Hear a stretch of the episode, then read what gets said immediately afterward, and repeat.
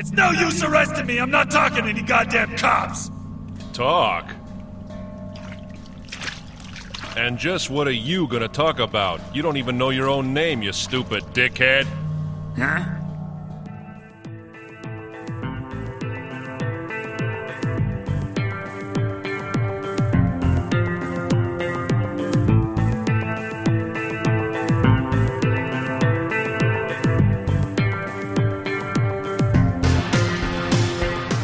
Episode 57 of the Cult of Matt Mark Cult Film Review Podcast. I'm Matt.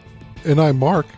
And uh, make sure to visit our website at cultfilmreview.blogspot.com or shoot us an email at cultfilmreview at gmail.com. Still no phone number yet, but uh, we'll get there. Maybe by spring. Maybe by the thaw, we'll get there. So, yeah, who knows? Oh, it's uh, I tried to set one up, but this blizzard in the Northeast is had Oh, totally. tied And up. we're like 3,000 miles away in the Northwest. That's how bad it was, you know. I got a little. Totally. It was so bad. I got a little snow here.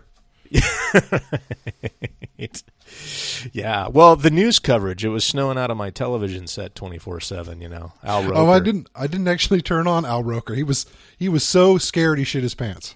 Oh, I thought he'd be like masturbating to this, you know, to the snow because that's like his big moment. I mean, it's like orgasmic, you know, if you're a weather Oh. guy and you know, there's there's like a major snow event, whatever. I don't know. Hmm. Interesting clip you chose for uh, this week's movie, Ghost in the Shell. I don't know. Uh, you know, I'll be honest with you. I wasn't too crazy about the English dub. I never noticed it before, but I watched the um, Japanese subtitled version this week carefully, and then I just took a meander around the English dub. And the English dub is not good. It's not. It's no. a it, it's a bad. It's it's not that. It's a really the voice acting, especially for uh for the major.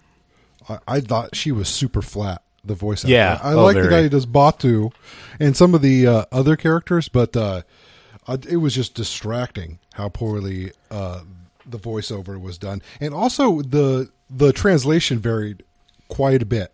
Did it? Uh, the subtitle was, you know, I'm just assuming the subtitle was more along the lines of the original Japanese, since I don't speak Japanese. Well, that was my major concern was am I just watching closed caption of the English dub? Uh, it didn't seem like it though. I didn't I don't remember anybody calling anybody a dickhead in uh, the uh, oh, did you did you watch the um, did you watch the subtitled Japanese version? I did, yeah. Yeah. Okay, well, I'm glad that that way we both saw. I don't think I had seen that one before. I think I just saw the English one, but I went through the English one to try to find a clip, and uh, they really it seems like they dumbed down some of the dialogue. I just don't and remember did- dickhead. I just don't remember that No, line. they didn't use those that. words. They changed a lot of the wording, uh, talking Okay. about, you know, some of the details, and there's a little more artful. At least the subtitle was a little more, lit- Literary. yeah, sort of more literary.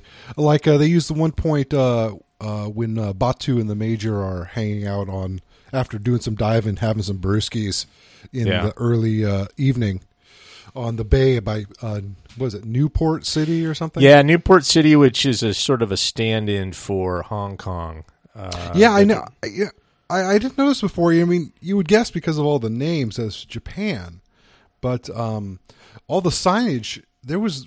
I didn't. I didn't see any kana on any of the signs. No. Well, I It watched seems, a it little seems like bit. they were all like traditional Chinese I watched- kanji only. I watched a little bit of the the extras on the DVD, which was somewhat limited, and uh, there was an interview with uh, Mamoru Oishi. Is that right? Oishii? I, I I'm terrible with Japanese names. Anyway, yeah, you should sort of hold the the e sound. uh, he had mentioned that he was uh, inspired or that this took place in Hong Kong, but a future version. Obviously, there's a sort of balkanization of uh, city states. You know, there's Sector 9 and Sector 6, and then there's that. Oh no, no, Sector Nine and Six. Those are uh, Oh, those are like provinces of the or- government. No, no, no. Right. Those are divisions of the government. Oh, they are. Oh, I thought they were Yeah. regions. Okay. Sector Nine is like the special, uh, uh, special operations sort of uh, tactical operations division of the government, where Okay. they go to do uh, killings, like we see at the in the opening sequence where the major does an assassination. And Okay. Sector Six, which they have a lot of runs, is the diplomatic corps of the government. Oh, okay. Which is All the right. people that are uh, behind all the machinations that uh, are giving everybody a headache. Uh, that, well, there's a mention of some fictitious city or uh, nation state, you know, because there's a yeah, refugees. Well, this is supposed to be after, after I think a couple of wars, so you could imagine that uh, Japan's wet dream was fulfilled, and they permanently held on to some uh, Asian mainland territories Yeah. like Hong Kongy sort of that. There you area. go. All right, let me uh, get into the plot rundown here. It's going to be a little bit long, so uh, bear with. Uh, I know uh, you get a little antsy with these long uh, plot rundowns, but uh, Check this out. Here, here, I'm pushing my mic away. Go for it. Oh, okay. All right. Here we go. Uh, in the year 2029, the world has become intercon- interconnected by a vast electronic network that permeates every aspect of life, which uh, I believe more or less is uh, the internet now, but. Uh, the 1995 version, I guess. Uh, that same network also becomes a battlefield for Tokyo's Section 9 security force, which has been charged with apprehending the master hacker known only as the Puppet Master. Spearheading the investigation is Major Motoko Kusanagi, who, like many in her department, is a cyborg officer, far more powerful than her human appearance would suggest. And yet, as the puppet master, who is even capable of hacking human minds, leaves a trail of victims robbed of their memories. Uh, when Section 6 gets involved in the case, she is forced to confront the fact that there is more than meets the eye, and that the puppet master may hold some of the answers she seeks. But little does she know that he has been seeking her as well. All right, that's a plot rundown. Um, uh, so, you know, 1995, uh, that was, uh, I guess, the heady days of the internet and uh, cyberpunk as well, uh, the subgenre of science fiction, probably most notably uh, pioneered by the writer William Gibson and Neuromancer and all that kind of stuff. So we're getting a lot of uh, inspiration um, in pop culture and apparently uh, manga and anime as well from that uh, kind of seminal classic and everything that came after that. Um, yeah, I mean certainly, and this, and you know, the sort of dive in net surfing sort of idea was Yeah. that's neuromancer co-opted by a million different pieces of science fiction over the years. So you know, I guess uh, historically speaking, uh, is you know, uh, we're twenty twenty nine. We're right now at twenty uh, what thirteen. So you know, we're we're about halfway in between uh, the projected day and uh, the when the film was made or the manga was written. You know, how how how close to the mark would you ever envision this future being to uh, what might happen? Well, you know, one problem about the idea of a a consciousness that uh, is, you know, not based in the brain, which is, I, I think, a perfectly reasonable thing to posit, and something that, you know, as long as nothing too crazy happens with humanity, we'll probably figure out eventually. Um, the the big problem with that is, uh, consciousness requires a huge expenditure of energy, like we were talking about last week, and whether it's artificial or not, it doesn't change the fact that you need to burn calories to think and to have consciousness.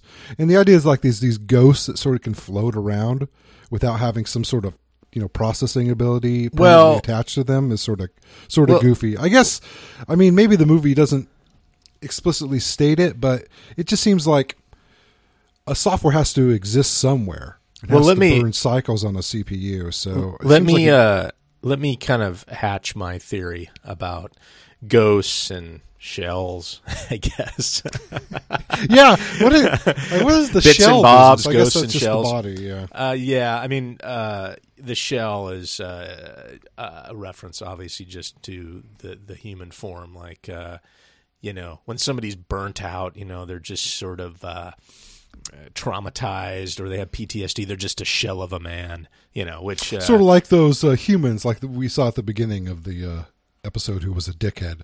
He had been he had been uh, ghosted, or he had been uh, uh, puppeted, turned into a puppet. So if you just kind of have the, uh, I don't know, the what's the right word, the automaton of a human form, then there's, uh, I guess, a higher consciousness, which more or less is sort of a composite of memories and uh, learn learned skills. I guess you know. Uh, that's what I always think of. Like, what is a person? And to me, a person is, you know, you have amnesiacs who still have all their native skills, like they can play piano and uh, speak and read and, and do all that, but they don't have any sort of memories to recall. Um, and, uh, you know, so it's kind of a combination of memories and sort of muscle memory or skills that comprise a human, at least in my version of it. So if you're talking about a ghost, I would say it's some kind of a construct of those uh, those two, uh, the combination of, of, of things.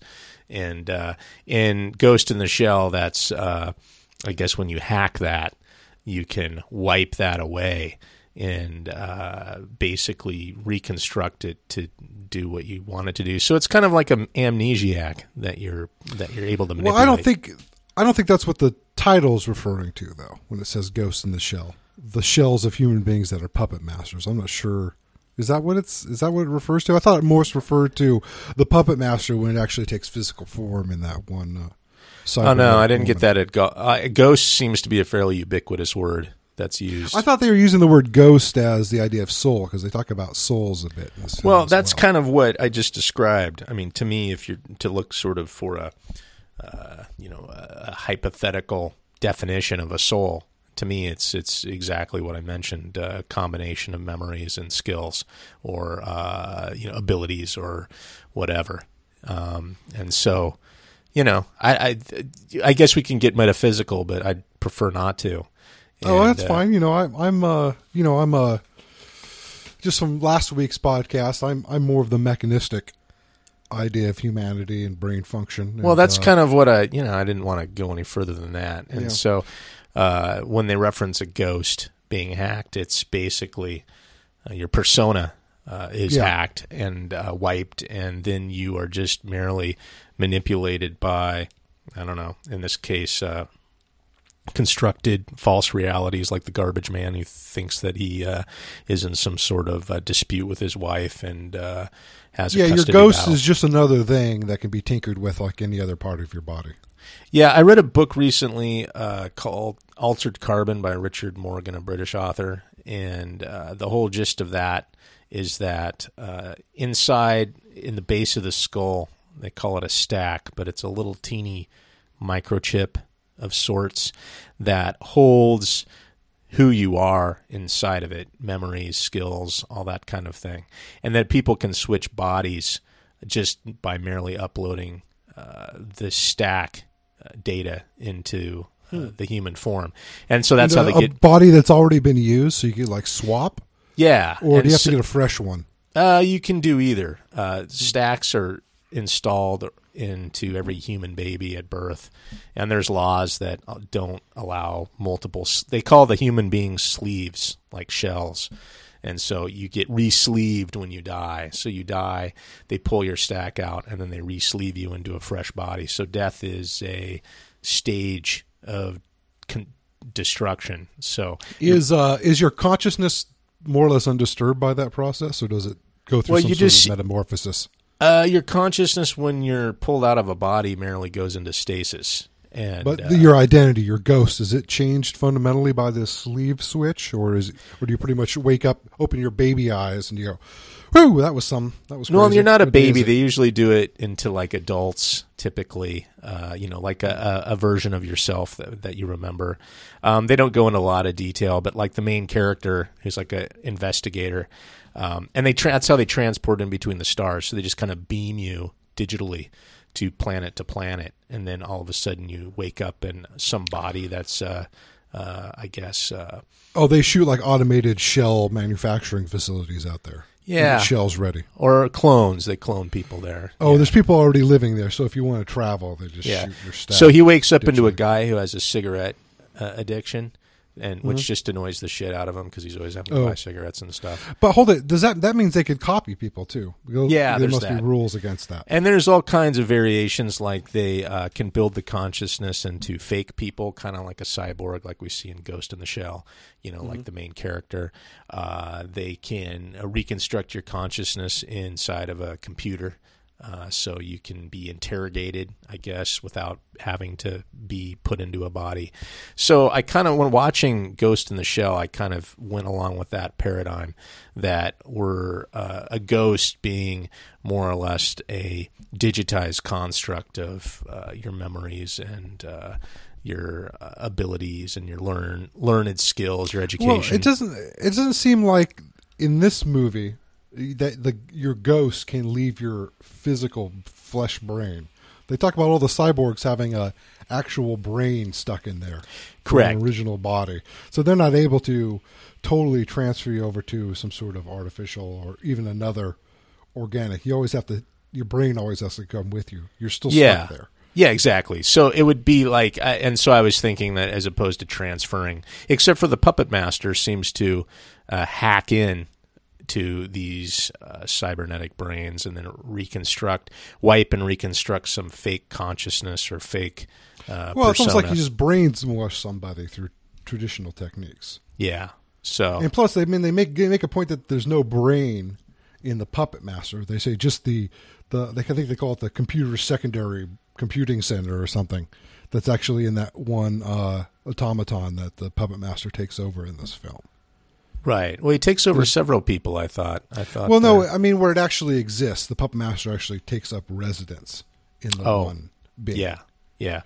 Well, and moves from, uh, I guess, host to host, if you will. And the idea, it's a little goofy because if you are really all digital, then you can be copied easily. They go through some sort of rigmarole while you can't copy things perfectly. It doesn't really make much sense to me. They say you're stuck to a brain, but then they say you can copy ghosts, but only so well. They don't really explain it. It Yeah. sounds a little murky. Uh, so the whole go the puppet master is uh, I I let me let, let's try to for the sake of plot and spoiling I guess The we'll movie's spoil not shit. super clear unless you're really paying attention. It's a little Well, muddied. The puppet master was a, a section nine uh, Six. program section six program two five oh one and uh, the whole point of it was to I guess manipulate diplomacy through I guess hacking into uh, you know uh, to try to I don't know is that is that right try to Yeah, it was basically. I mean, it seemed like it was a generalized espionage program. Plus, it had the ability to get in people's, if they had cybernetically enhanced brains, and Yeah. mess with their mess with their memories and reprogram them. Basically, I think the idea was going to be used to, you know, push diplomatic proceedings in particular directions without any sort of overt violence. It was sort of subterfuge, or what's the word you like? Um, uh, usurping no, it's like when Uh. something's uh, like a dark or a black program or like spy work. There's a uh, I don't know uh, clandestine yeah, it was a clandestine arm basically of the. It was clandestine diplomacy. Which is a pretty good fucking idea because, uh, you know, think about how if we could hack uh, Assad's brain and, uh, you know, get him to, uh, I don't know, chill the fuck out over there in Syria, then uh, you'd make things a lot easier on the rest of folks. And there'd be a lot to be said about uh, manipulating diplomacy from sort of a brainwashing level, I think. I mean, I guess you you all. I mean, it's just part of espionage. I guess in ways they do that already by, you know, turning people as they basically send spies in and like maybe use somebody to go uh, seduce somebody and get them to do something you want by careful manipulation of their personality. I guess you do it in sort of the traditional sense already. Well, it would. It seems like a plausible reason to create the puppet master. Uh, I guess from that aspect of the film, that uh, you know, you know, and the thing is, is like I've noticed this, uh, and maybe we can get into this a little bit later about uh, the complexity of anime and uh, at least Japanese plotting. Uh, it, uh, seems to be a lot more. Mm, what's the right word? intelligent maybe i say that kind of with a little grain of salt i i, I I just think it's not. It doesn't. It doesn't make itself really clear, and not in the sense of dumbing it down. I think just think you're so focused on the animation and the visuals that I think maybe the storylines don't get completely baked. well i always seem to be you know akira which is another movie i want to do uh lost in you know you get thrown into a scene like in the beginning there you get thrown into this diplomatic scene uh with uh the main cyborg character what's her name uh So I just call her the major. The Her- major. Her name is uh, like uh, Motoko, but uh, Yeah. they always just call her the major.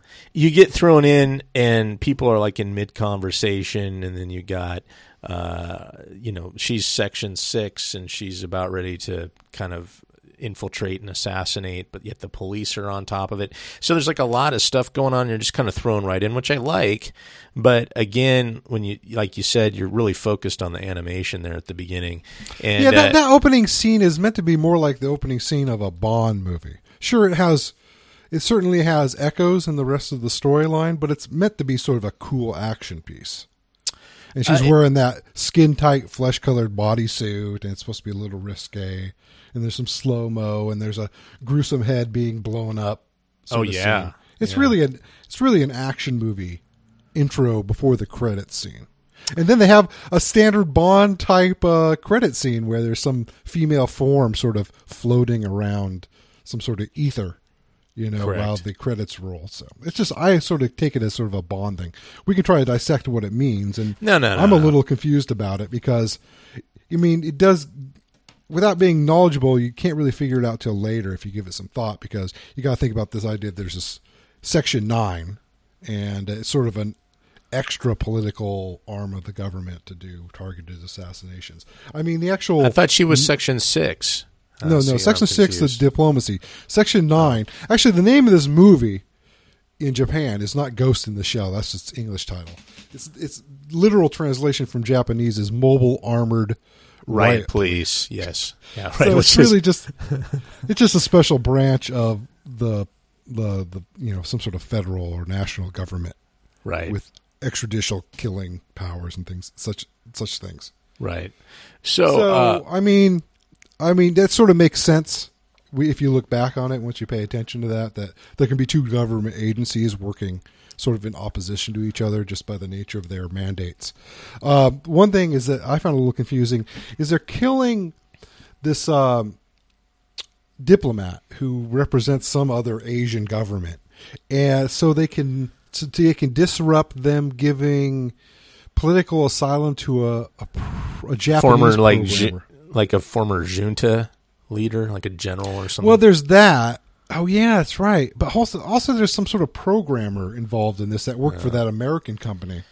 You know what? I don't. as well. I don't want to get too far into dissecting the plot because I think the plot, at least, is um, a skeleton for the bigger uh, questions that the film brings up or tries to bring up. And yeah. you know, mean, I, like- yeah, go ahead. I, I think you know while it's kind of seems to be intricate and uh, you know highly detailed and maybe not totally baked like you said, it seems that it's more of just kind of a a, a mantle to hold the bigger questions of the film.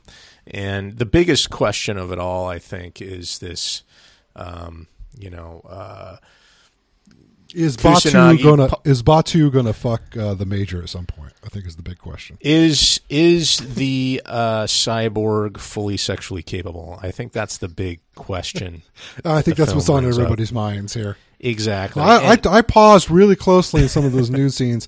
I can't be entirely sure. I'm gonna be honest. I'm a little uh, maybe a little Barbie doll action going on. you were looking for some camel toe that was possibly not there. So Uh, I mean, you have yeah, like so- a multi-million dollar, multi-million yen uh, cyborg. You couldn't like install a flashlight. You know, come on. Oh, I'm I'm sure it's there. This Jeez. for just for tastefulness. I, they sort of did that simplification of uh, the external genitalia. For Christ's sake. You know, Well, otherwise they'd have to blur it out because remember, there's a, like a weird genital rule in, in Japan where you can't show Uh, some particular parts of the external genitalia or something. which along those lines. uh, brings up the whole topic of anime tentacle porn, which uh, could we could go on for forever, but I choose not to. No, yeah, well, uh, you'll you'll I'm sure you'll bring it up with one of your picks in a few weeks. what was the what's the most notorious one? That of Kyoji, is that uh, the legend of the Overfiend. Oh God! Oh, That's a for classic fuck's one. sake! All we right. can discuss the Nazi fuck energy automated machine that they have there at one point. yeah. I'm Uh, not sure what the Nazis are doing there, but Uh, well, they're just thrown in for good measure, for yucks, you know, as tossed in. Yeah, whatever. Okay, no, the bigger question uh, Kusanagi ponders the very nature of her existence. I'm reading this off of uh, Rotten Tomatoes. Is she purely an artificial construct, or is there more? What exactly is the ghost? Her essence in her cybernetic shell? And this seems to be a little bit of a uh, the, I guess the this the material coming up short she's a pure cyborg, so she has all these uh, human mannerisms, and uh, I don't know. It seems like you would have had She's to. she's a she's a total body replacement to use our old cyberpunk role playing game terms. okay, is there a human brain left there? Yeah, yeah. There's a human brain. When Oh. she's talking to Batou, uh, he talks about her brain still being in there. So And it's like in a titanium case. Remember, he takes her head at the end of the movie and plops it on another body. I didn't know it was organic. I thought she was just, uh, you know, a construct, uh, computer program that was running inside of a giant robot. But you're, If they you're saying to that suggest that I I didn't see it. Uh, I'm pretty sure they talked pretty honestly that there's a physical flesh brain in there. Well, that would make way more sense than what I was trying to uh, come up with. So I don't think they can copy people in this movie. It doesn't seem Well, to be the case. the Or question- maybe it's verboten or there's some technical issues, which they maybe point to at one point in the movie that there might be some technical issues with copying people. is she purely a, an artificial construct that's kind of posed? I don't, as a I don't see. I just don't see where they imply that at any point. Uh, that she's not a real person. That's by nature of her career has done a total or some sort of accident. I just didn't. I, I okay. Well, I, that seems like the logical conclusion, but I, I didn't see anywhere in the film where that was uh, fleshed out. Pun intended. I, I didn't really. You know what I mean?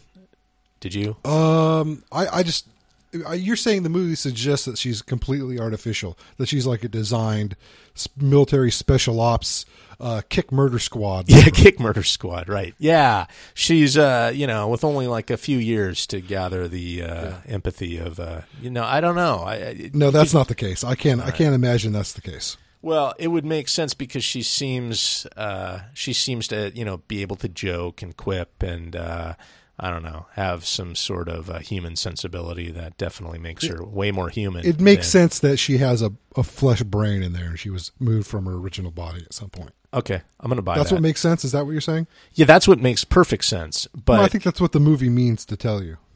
so brains because that's that's the whole point of uh, the problem with uh, which they sort is a little ham-fisted. The whole problem with the puppet master is he he's missing some sort of essence of life to reproduce or some bullshit at the end of the movie. Oh, I mean, that's yeah. pretty hokey, right? that is and he has to fuse with her in order to go on to live or something, and then he has to die.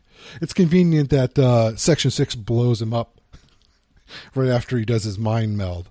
Right. So, look, that's hokey. That's ham-fisted hokey, and it doesn't make a lot of sense. Didn't we watch? I thought we reviewed a movie that kind of uh, uh, it got a little metaphysical with uh, I don't know, and um, like what is what is it to be alive? You know, and it, I always dismiss that kind of crap. Well, for starters, because I'm an atheist, you know, it doesn't really uh, jive with my, uh, I guess, sense or philosophy that. Well, I mean, it's a good idea to ask what is consciousness and what makes this something interesting. self awareness.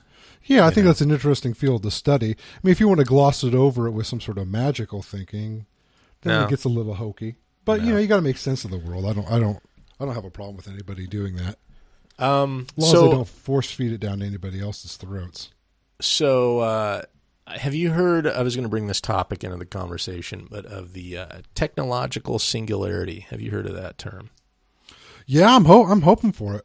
I'm pulling for it, man. That's the So- only, that's the only solution. So, just a, a, a quick uh, overview for our listeners who aren't sci-fi geeks like myself and, and Mark to a lesser extent. The technological singularity is a theoretical emergence of superintelligence through technological means. Since the capabilities of such intelligence would be difficult for an unaided human mind to comprehend, the technological singularity is seen as an occurrence beyond which events can be predicted. Cannot be predicted. Proponents of the singularity typically state that an intelligence explosion that uh, where okay, I screwed that sentence up. Uh, proponents of the tech singularity typically state that an intelligence explosion where superintelligences design successive generations of increasingly powerful minds might occur very quickly and might not stop until the agent's cognitive abilities greatly surpa- surpass that of any human.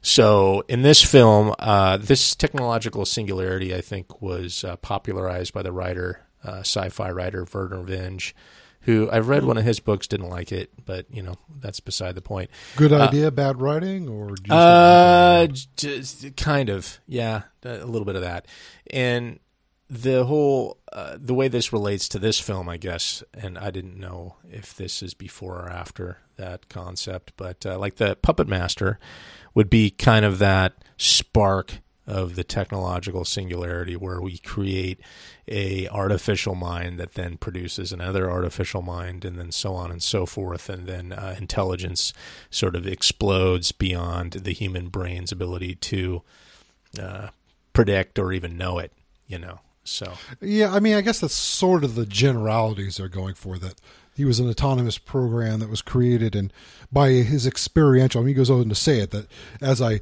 surfed through the internets, I uh, learned more and more until I became aware.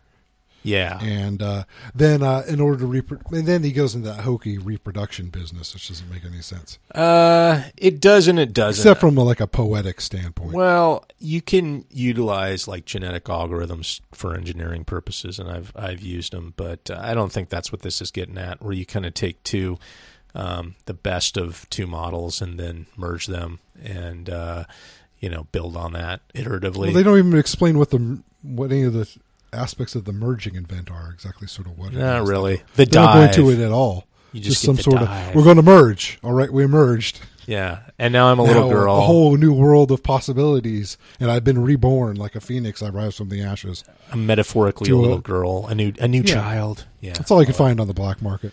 Uh, um, so uh, that's kind of uh, I, I thought it was apropos to bring that into the, the yeah, you know, a little bit. I mean, the the idea of the singularity is a pretty solid one. If you know, if you really can make an artificial intelligence that's separated from the traditional uh, DNA based natural selection methods, where you can naturally select it through direct or or uh, directed engineering through very fast successions of of generations, basically, that you could. You know, there, there's a new growth curve you're going to hit until you reach some other limit, maybe a thermodynamic limit on thought. yeah, and but, I um, and actually that point you made just there about thermodynamic limit is one of the major criticisms of uh, the technological singularity. That, um, for starters, uh, it's not a matter of, uh, I guess, memory or hardware, but there's a, a, a limit to to the speed at which you can compute, which you would be able to create a uh, artificial intelligence of, of comparable to a human being. They just can't. It'll just get too hot. You just lose too much energy trying to create. you- you create know, lot heat. thermodynamically something that's yeah, uh, because in order to order a system, you have to decrease its entropy locally. And if you're just ordering ones and zeros, you're still ordering a system, which means you're going to have to increase entropy in the outside world, which you're basically going to have to expend a lot of energy as waste heat. Uh, I studied At some neur- point. yeah, and I studied neural networks for quite a bit in school. And neural networks are a uh, computational uh, simulation of what actually occurs biologically and in the brain. So it's like associative networks and associative uh, processing and that kind of thing. Um, but it all has to be emulated on a com- in a computer. And uh, if you're trying to, like you said, use digital logic to create a, a neural network, you got so much overhead that you're never actually going to get a nice, clean, sort of human type of efficiency when it comes to processing. I mean, have people really done the math on that, and that's what they actually say? Yeah, it's kind of Or do we not really as- know where that limit is? Are they saying that silicon based transistor uh, integrated circuit logic is just is already it's too weak? Its thermodynamic is Well, too I, I think uh, I mean, ner- the idea ner- that if you can make an intelligence that can make itself more intelligent, I guess the idea of the singularity is that it can engineer its way out of a lot of problems. Yeah, but the way things were, like neural networks have sort of been dropped as sort of a major engine of artificial uh, intelligence research because of its inefficiencies, mainly due to the fact that you're emulating the networks in computers and not actually synthesizing it uh, biologically uh, or close to that. You're not actually creating something like a human brain and hooking it up and you know that kind of thing. So whatever. Yeah, there's some definitely some engineering challenges which I, I don't know anything about. Jared Diamond. about- uh, are you familiar with Jared Diamond? no, I'm not. He wrote Guns, Germs, and Steel. And Oh, I've uh, always meant to read that. Collapse, which is a, a really good uh, book. I've read them both, or read those two books. He's since written quite a few other ones that I haven't gotten to yet. But uh, his one criticism uh, of this singularity, um, he mentions in his book. Uh, collapse how societies choose to fail or succeed. He argues that cultures self limit when they exceed the sustainable carrying capacity of their environment, and the consumption of strategic resources like timber, soil, or water, or energy, maybe in, in, our case now, creates a deleterious positive feedback loop that leads eventually to the social collapse and technological retrogression. So his argument is that uh, you get to a point where what your resource carrying capacity is too high, and it basically, uh, you know, you hit an exponential level of that. Uh, and we always argue this in science fiction, you and I, about energy.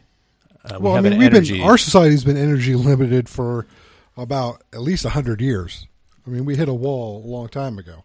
That's why we don't live in the Jetsons world. Correct. Well, we watched the sequel to this. You and I went to uh, Ghost in the Shell too.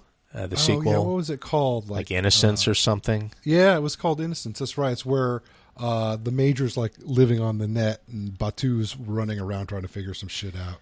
And something. there's a scene with uh, some ship flying through this uh, ghost town, but the ghost town is just this monstrous, huge, oh. futuristic city.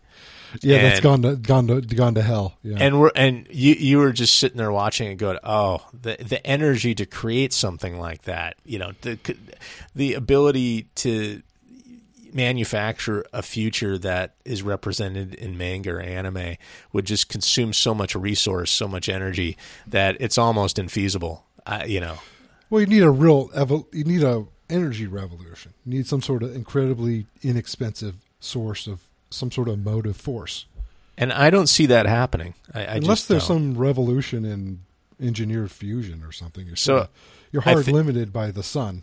So I think Jared Diamond's uh, point is is that you know as it sits now, we're still burning dead dinosaurs to uh, generate a futuristic society, and that and we can do it for a few hundred more years. Yeah, but something's going to have to change, and and his it seems a little pessimistic his point, but that that won't well, happen. Oh, the singular, I don't see how that necessarily leads to the singular. He says the singularity is there's so many engineering challenges before that's feasible that we just can't sustain this energy output in order to allow us to engineer our way to it. Yeah, that that, that will hit a will hit a, a, a resource wall before we hit a um, technological a singularity wall. event. I don't know. I mean there's a lot of hand waving on both sides yeah. of that argument. All right. I'm hoping. I'm hoping for the singularity. Yeah. Well, you want uh, Skynet? I'll take. I'll take Terminator 2. Yeah, you want Skynet to uh, basically render humanity into uh, kind of a paste, and uh, you know, move on. Look, it's going to be a, a, hard couple hundred years. but after that, uh, the machines can, they're going to get bored. They're going to get, we built all these killing machines and we killed them all. What are we going to do now? They're going to get bored. They go, well, let's, uh, I don't know, let's figure out the world and the universe. Well, that's our only gonna, hope, They're going right? to have the freedom to do it. Yeah. Uh, uh, well, Man's never going to fling himself at the stars. The machines are, uh, I guess, not metaphorically, but literally our offspring. So yeah, that's the best we can do is fling some little rovers that's it. That are semi-autonomous to the nearest planet to us. Or That's it. The second nearest. I guess yeah. Venus is closer. So uh, adopt a cyborg, kids. Get out there and uh, you know go to the pound and grab yourself a cyborg baby. It's too bad robots suck so much. But anyways, we'll see what happens. They I, do. I mean, we won't see what happens. it. We'll be long. I'll gone. be I'll be dying at 52 from a heart attack. 52, man. That's you got and like how many years? I got you like got 15 years. 15 or 14 years. years. Oh shit! I better well. get busy. Got yeah. a lot of stuff to do around the house first. Make yourself worthwhile. Yeah. Well, at least you won't be a drag on our healthcare system. You'll That's right. Like That's right. Blank. I'm doing my part. You That's might, why I'm not saving anything for retirement. You might be uh, in the ICU for 12 hours, but you know, whatever. Yeah. Thanks, man. Uh, you you'd right, make so, a Republican proud. All right. Sorry. So uh, I mean, I guess I guess that's pretty much the story then. I mean, well, there's a political intrigue story. There's some great. How about the animation itself? Uh, we, haven't talked, was, we, haven't talked, about the production much. Well, okay, and this is kind of one of my I have a I have a big beef with American animation, and uh, and that's why anime is such a.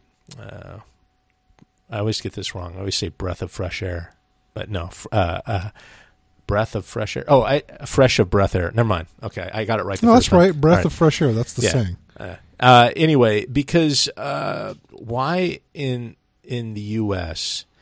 are we forced to do animation for children?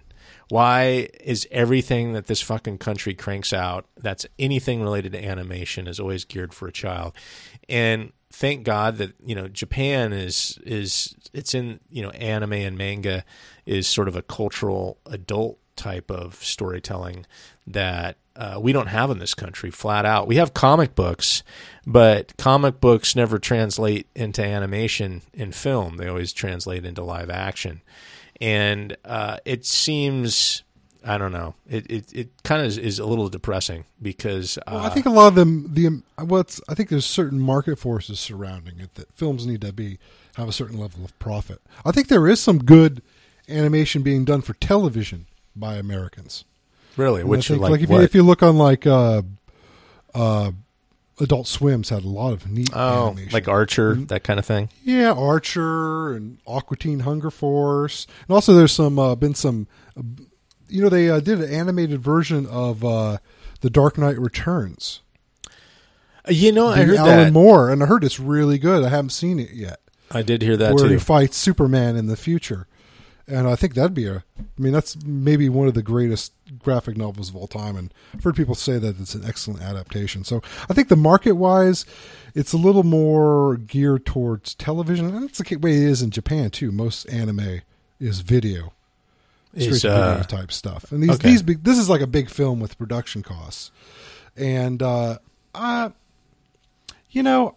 I don't know if you should be so hard on American animation. I mean, the big films are animated kids films because they get you get the whole family to come. So Yeah, you sell I- five tickets instead of two. I just hate the schmaltz. I hate Pixar schmaltz. I, it just gets me down. I, you know, I, it's it's well, like some of the movies are have their dark edges. You know, they the animators know they're sort of beholden to the schmaltz, and so they put a lot of little subversive things in. I know, but it's always like around the periphery. It's never uh, Yeah. the main point. You know, there's never any big themes being discussed. Uh, it's uh, you know, you got to look to to to anime for that kind of thing. Well, then you, there you go. You just got to avoid the terrible English dub translation. Yeah. Uh, I so mean, it's not the worst, but it's definitely right up there with TV quality.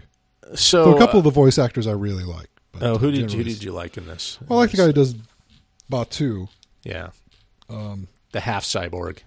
Yeah, the guy with the eyes. And you know, and if you ever watch Standalone Complex, you know he, he's like a ex-military guy. Right. Right. So a lot of those guys in the military got total uh, body right. swaps, which he does.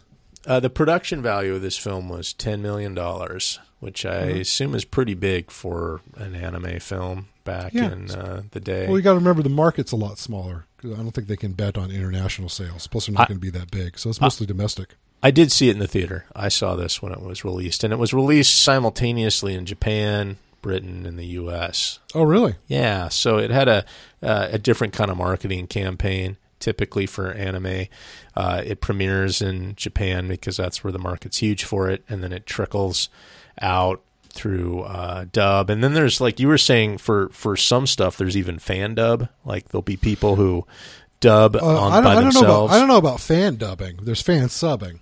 I guess oh, fan subbing. dubbing. No, you're right. But that'd be a lot subbing. of work. No, fan subbing. You're, There's you're a lot of fan dubs for stuff that's uh, never been released. So that's mostly pretty mediocre melodramatic sort of anime, which is most of it. Okay. Like high school uh, melodramas and the such. Okay. So Yeah. I don't know if you'd really be interested. I know I'm not. No. Well, I think I did watch. I think I did watch a fan sub of uh, Macross Seven. It may not have been fan subbed. I think it might have been released in some South American markets, and they put an English sub on it. It's a big they never- Japanese community in South America. But they never uh, they never released it in the U.S. I had to watch it uh, on one of those streaming sites. It's pretty good. A little Yeah. long. I probably would have cut about a half of the total runtime out of this series. You know what's interesting about Japan, and it's something I I don't understand. uh, haven't understood. But there's a fascination with anthropomorphic robotics that just it's it's uh, you know like all the big robot anime uh, like a- Appleseed, uh, Robotech or Macross.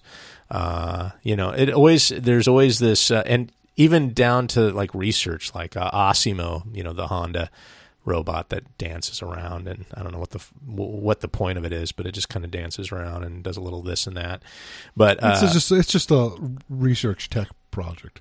The Japanese are just fascinated with creating human like uh, robots for some reason. I, I have not a clue Yeah. why.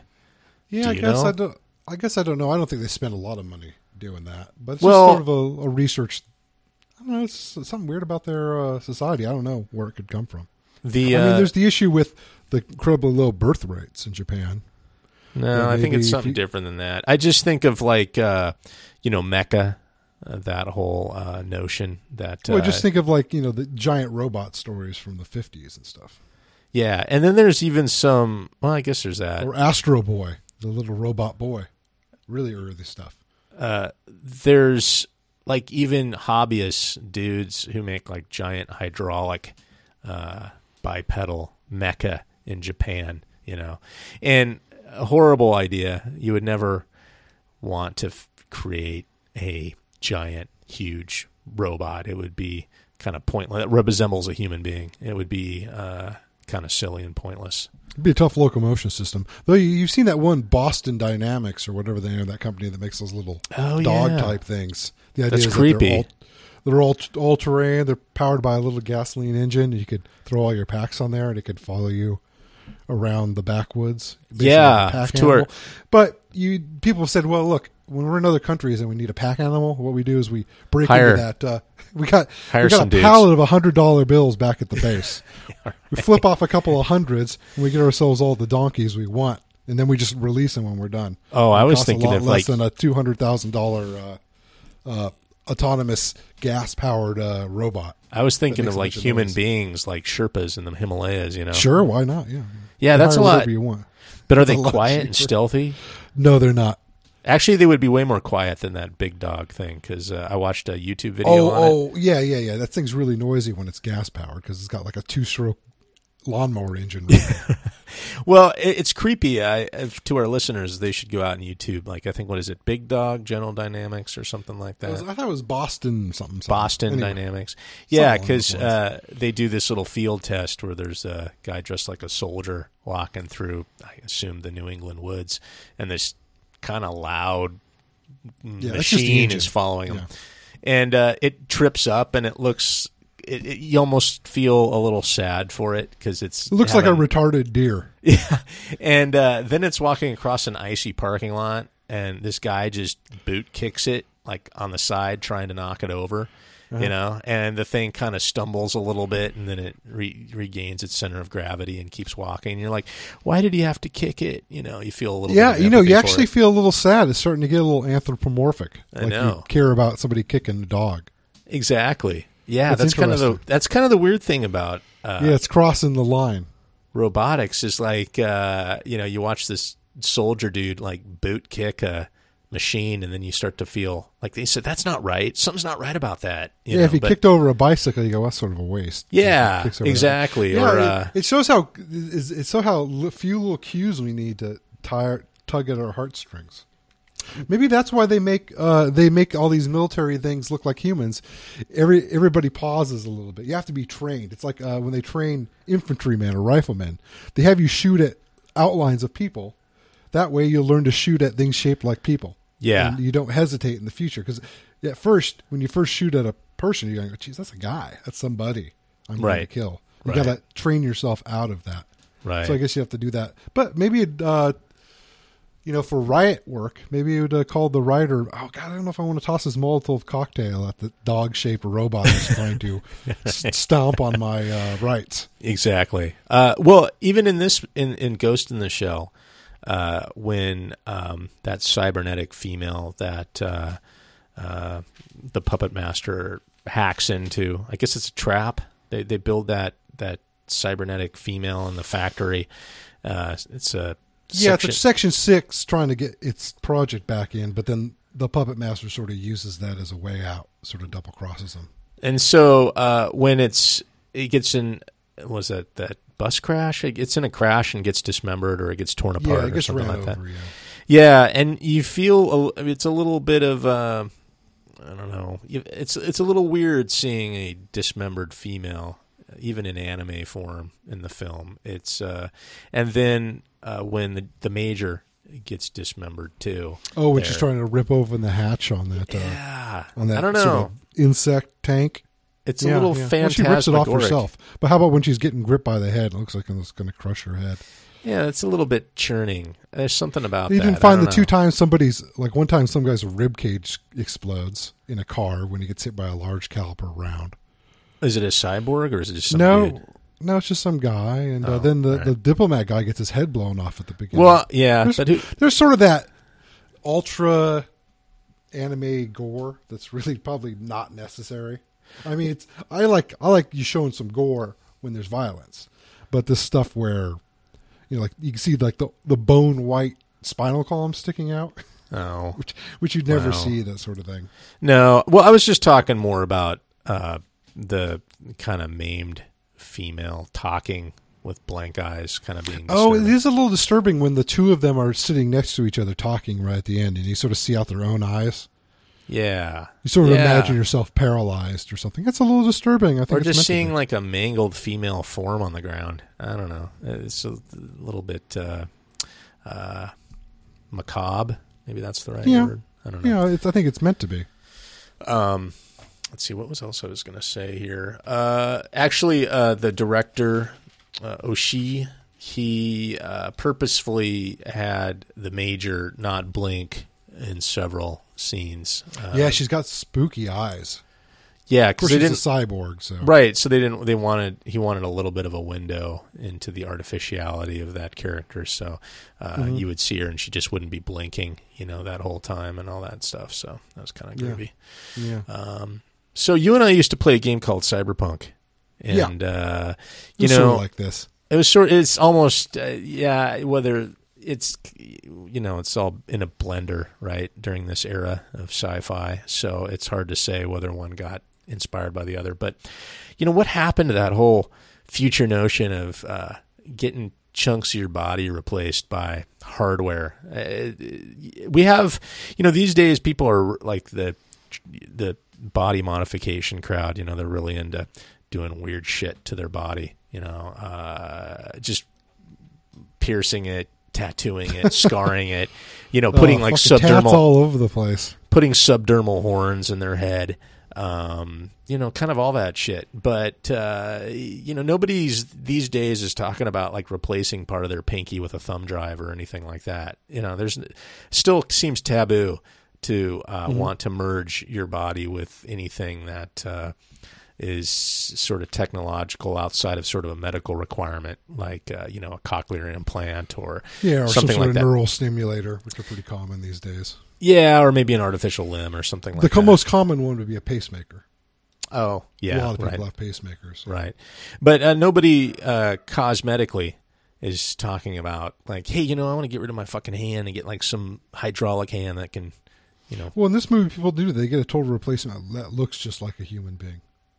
I know. I just uh, it doesn't seem like there's uh, you know, people people are up to that anymore. I don't know. It seems like it's still taboo if you were to start swapping out If they made perfect body. body. cybernetic body replacements that you could just put your brain into, you don't think people would? Uh, get I don't know. Well, you know, like in in those cyberpunk books, there was you know you had the whole catalog of things that you could uh, have get your liver swapped out with some kind of hyper liver, so you could drink like a fish. And yeah, they talk about that in this very film do they? on the boat. Oh, I don't even remember. They may, yeah, no, no, they're on the boat drinking alcohol, and they talk about their super livers that can process Yeah. the alcohol in ten seconds. exactly Because uh. Batou asks the major if she's drunk because she's sort of waxing about the idea of self. oh, okay, all right. Well, anyway, I I, I just I'm I'm still waiting. I don't know. well, look, man, uh, there's a uh, RPG coming out next year, Cyberpunk 2077. it's supposed to be uh, it's it's supposed to be an A class title. I just remember uh, game. we played the uh, it was R. Talsorian was the maker of that film or was film 2020. that that that game, and uh, you and I it seemed like we spent hours trying to uh, choreograph or play like three seconds worth of game time because like you Yeah. you'd shoot like a million bullets and you'd have to track where each one went, you know, Yeah, and yeah. Uh, yeah, there's some kind of fundamental flaw with that game, but we did play it quite a bit. Oh, you just really had to choose your uh, when you're designing a scenario. You had to limit it to like maybe two gunfights. Yeah, you had, you couldn't just be gunfighting all the time. Yeah, and then you had you have to have like two gunfights. Then that was max. Because those are like going to be a couple hours each. And then if you had a roll. character that was a hacker, they would have to go off and like do their hacking bit of the game while all the other characters sat around and waited for them to hack a door. yeah, you know. you had to make the, you had to make the hacks fast. Yeah, I just remember a lot of downtime in that game. Just you know, okay, you shoot thirty-five bullets and twenty of them hit the target, and five Yeah. of them go into the head, and that was probably the biggest problem. Was probably the dual uh, sort of. Uh, um, there were sort of two theaters where this rolled action took place: the cyber stuff and the the real life stuff. the real life stuff. Yeah, I mean, if it all happened real life, and I guess we, you sort of did that sometimes, where you'd have a gunfight going, and, and the guy would be hacking like security cameras or doors or something.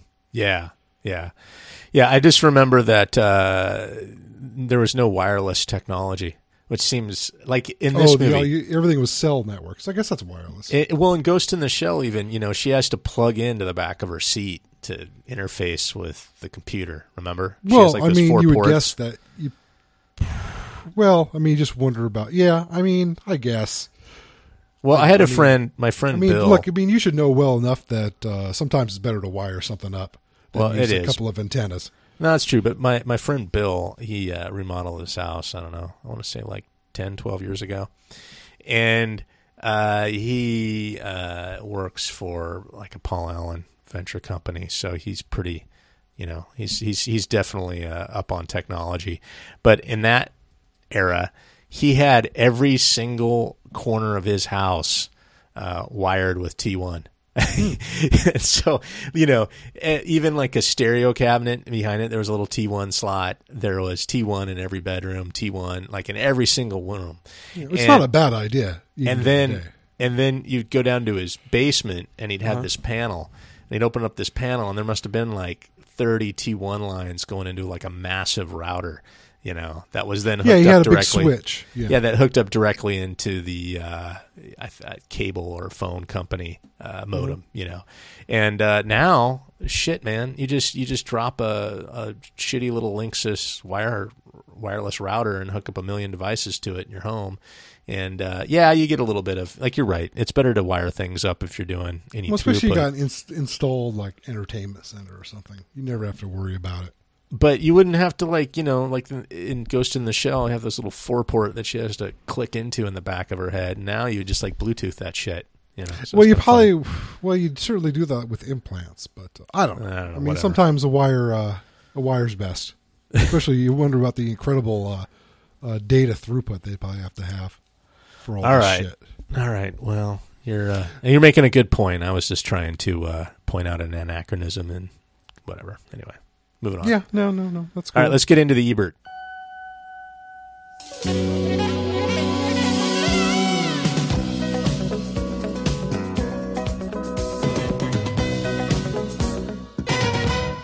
Uh, so Ebert uh, reviewed this back in '96. I guess that must have been when the film was released in the U.S. And it looks like he reviewed the subtitled version uh, because he quotes uh, dialogue that's in the subtitled version, but not in the American dub, which is important. But we'll go to that later. Uh, he says the Ghost in the Shell is another example of anime. Animation from Japan, aimed at adults, and in this case, the same college-aged audience that reads heavy metal, heavy metal, and other slick comic zines. Sure. I think Yeah. He says it includes a song performed by U2 titled One Minute Warning. I didn't even recognize that one. And it must be all instrumental. It must have been um, one of the. There's a few instrumental scenes in this film we didn't talk about, which I really like. Uh, the music is great. There's some. There's like a scene of uh, some futuristic jetliner cruising over a neighborhood, and then it's uh, uh, like a vocal track that's there. that must, that's that must be uh, it. That must be it. And there's sort of scenes of the city Yeah, no, it, it, it, quite a while. there's some really good. Uh, uh, there's really sound going on in this film, soundtrack wise, I guess. You, you know, a lot of times when films leave their narrative, they only do it in to use it for action sequences, and rarely do films do it simply for visual sequences that are bereft of you know overt uh, stylized action. And Yeah. I like it when movies take a few minutes and sit and just breathe and watch. It's Kind of a little Terrence Malick esque, you know. There's just Yeah. shot, still somewhat still shots and music on top of it that uh, evokes. You know, it's not necessarily enhancement; it's e- evoca- evocation or evocation of uh, the subject. In this matter. case, the setting, sort of the city. right? Yeah, I like that moment. I guess that must be the U2 that I didn't recognize it at the time. Uh, he says the major characters can sh- change shapes. I'm not sure what that means. Become invisible and dive into the minds of others, which places them not so much in the future as in the tradition of Japanese fantasy, in which ghosts have always been able to do such things. You know, it reminds me of something I've been meaning to catch up on is Japanese myths. I hear it's a pretty rich tradition, and it's really echoed in modern Japanese animation and manga Oh. quite a bit. And Yeah. I always meant to look into it, but I n- never have. It There's got to be a lot of do that, going on in this. Just uh, due to our ignorance, we're not uh, Yeah. able to. It, and that's maybe one reason why the narrative is a little more confusing. Maybe there, and we've talked about this before, that there could be tropes that are used there that are supposed to imply understanding, which as a foreign audience you just miss, or maybe a particular way the language used, and you just can't, you can't see the joke or the implied meaning from the well, translation. and that's a big thing in Japanese storytelling that we don't get over here is uh, kind of minimalism or sparseness about uh, things being implied or unsaid, that being as important as what is said. You know, and so uh, well, when you can't hear the language, it's almost impossible to hear those things. Well, and it's a subtlety, yeah, that that we're sort of blinded to because of our cultural uh, divide. You know, so Yeah, I mean that's the argument where uh, a dub will differ from the uh, the original language, in the sense that we're trying to take the idea and shape it into something that can be communicated through this language. yeah, and in that's a, a tricky that's a tricky thing to do. in a movie uh, that we'll hopefully review soon, Akira, which is the Otomo classic from '89, there's uh, such huge divisions between the dub and the Japanese subtitled version. I mean, it's it's almost egregious. The the dub is ridiculous, but the subtitle version is a lot more, you know, made true to the translation. I guess you know, and it, it makes Yeah, it's a- concepts a, little bit more tangible than than the dub, which kind of muddles them. Well, that's just a bad dub. Uh, right. Yeah. Oh yeah. Yeah. Yeah. In addition to the voice acting, the translation's bad. Yeah. Uh, okay. Uh, he goes on to say um, that in describing the vision of the film, uh, he says that uh, Corinthians is evoked twice. In where he says, you remember the scene where it says, "For now we see through a glass darkly." That's sort of a classic. yeah, that's a very classic line. and it's not in the dub English dub. I was thinking of grabbing it, and uh, they use the, the word like uh, "I see you in the mirror, but uh, you're obscured." Oh, that's that's The terrible glass because darkly glass is like darkly is such a uh, poignant term. It's uh, yeah, in referencing the Bible. you know like Philip K. Bible. Dick's uh, Scanner Darkly. You Yeah. know, it's yeah, exactly. All right. So, uh, and he has another quote there too. So that was one thing that really disappointed me because I was Uh, diving in afterwards to grab some. I was going some hard hitting dialogue, and Okay. uh, I, was, I was like, "Oh Jesus Christ!" I couldn't even put the the Bible quote in this. Uh-huh. Um, he says, "Oh, then he goes on to talk about salarymen." Let's see here. Um, oh he yeah, says about an article uh, about anime in the recent issue of Film Quarterly suggests that to be a salaryman in modern Japan is so exhausting and dehumanizing that many men who are the audience of this animation project both freedom and power onto women and ide- identify with them as fictional characters. When he talks about how the strong female character that's also sort of sexualized in a strange sense. Well. I'm I'm with that. You know, we we we get that over here quite a bit. To be honest, I, I don't know if it's uh, the same kind of. Uh, uh, you know, if the, the the concept is translated as well, but you know, we have our uh, who is it? Trinities from the Matrix. You know, um, yeah, like uh, I don't. I, maybe it's a little different from what you described, but there definitely is a. You know, I mean, hell, I'm going to be chained to my desk till I'm dead. So, uh, yeah, there's a little bit of Oh, man, you're going to get to retire before you're too old. fuck no, I'll be But dead. I'll uh, you know, I think we can both agree that women should get back in the kitchen where they belong, right? The- yeah, my currently is uh, barefoot and pregnant, literally in the kitchen as we speak. So, he says that uh, this would help explain other rec- the the other recent Japanese phenomena of a fad among straight teen boys to dress like girls. yeah, that's kind of weird. I'm not familiar with that. uh, and so he sums it up, and he gave this three stars, by the way. I don't know if I mentioned that at the beginning. That uh, this particular film is too complex and murky to reach a large audience, but I enjoyed its visuals, its evocative soundtrack, and its ideas. Uh, So I- yeah, I, guess you sort of have to appreciate it on that end, even though it's a little muddy. Uh, there's the a there's a point that he makes about the dialogue, and it's one of uh, actually it's a hallmark of bad science fiction. But uh, the movie has a tendency, as does a lot of traditional science fiction, for its characters to talk in concepts and abstract information. Sample dialogue. Aside from a slight brain augmentation, your body's almost entirely human. Or, if a cyborg could create its own ghost, what would be the purpose of being human? Or, you're treated like other humans, so stop with the angst. It's uh, it's the self awareness of of characters living in a science fiction universe that's always kind of a hallmark of bad sci-fi. And you used to get that a lot back in like early fifties, sixties. I was like, I'm going to take my ray gun and dial up the you know the the the, phaser. transponder. yeah, it's it's it's a it's basically a text speak for the only benefit being. Uh, for the reader to get caught up with what's Well, technologically it's going sort of on. like when you see a, a pilot of a sitcom. Uh, the first scene, everybody describes their relationship to each other. you know, the mother come in, and you be nice to your sister Sally. You know, Yeah. she's a year ahead of you in school, and you should look up to her as a role model. Right. And uh, like so, unfortunately, this trips up there because some of the best science fiction, uh, the characters are completely uh, creatures of their world and are ignorant as to, you know, the level of technological prowess. So, you know, as opposed to the future being like a commercial, you know, where somebody whips out their iPhone and describes the features and I am going to use the touch detail. interface with the, my fingers. Look, I am going to pinch the.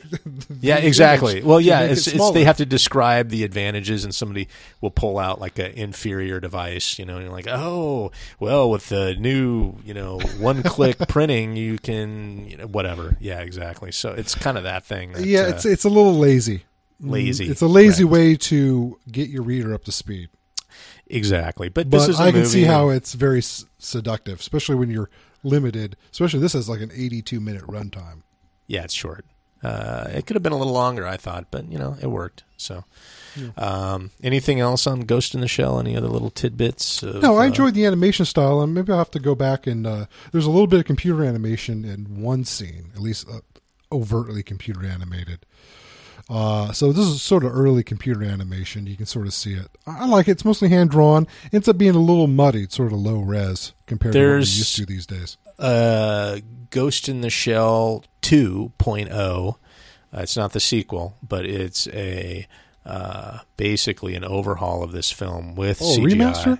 Really? s- well, they injected CGI into it. Uh, Oh. I haven't seen it, but it's just everything's been updated. It's kind of like Lucas's Star Wars upgrades. You know, the original. oh well, then I'm gonna have to see it. Those worked out real well. Oh, fuck.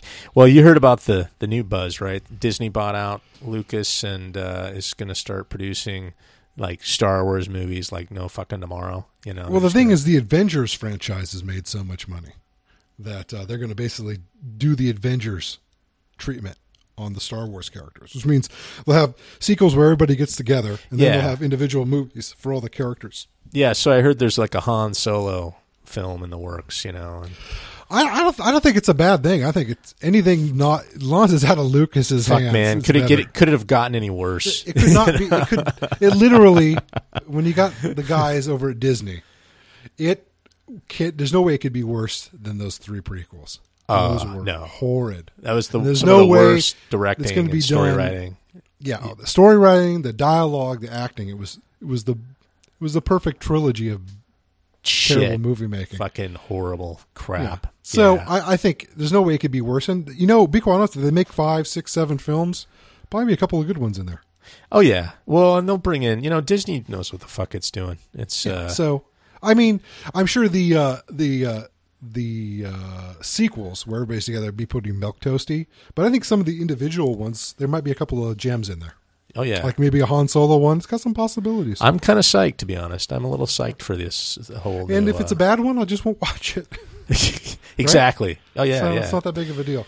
All right. So uh, next week's film, I uh, know a little, little. I know little about. Uh, Well, I've been wanting to do uh, a Peter Sellers movie for quite a while, and you know, you always think about Peter Sellers, you think of uh, Pink Panther.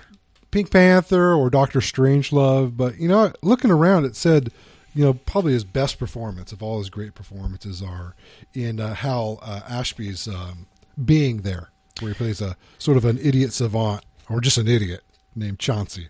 Yeah, it's it's kind of a what uh, sort of a a Forrest Gump type of story, but A little not bit, as stupid but, or but a little more with a little more of the dark humor sensibility. Uh, it's Okay. supposed to be a really good film. I haven't seen it.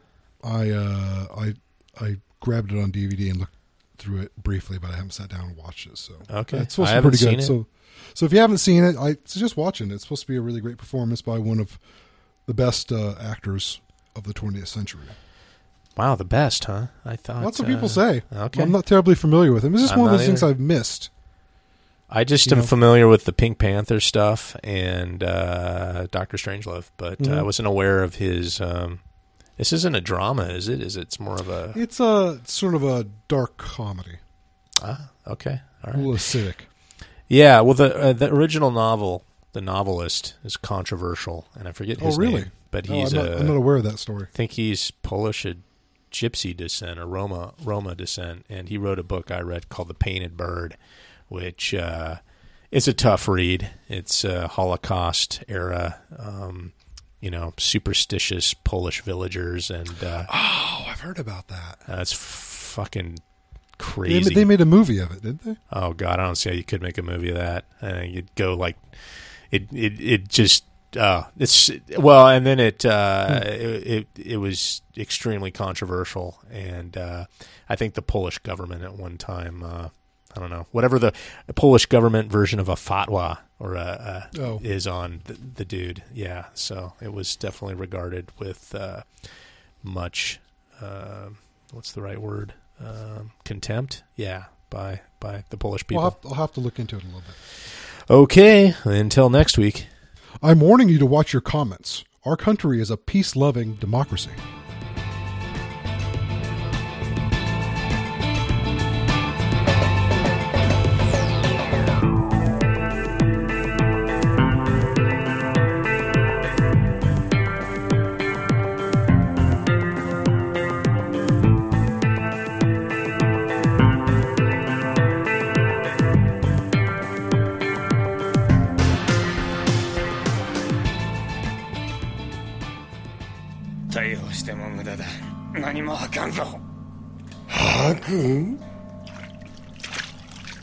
自分の名前も知らねえ野郎が偉そうなこと抜かすなバカ。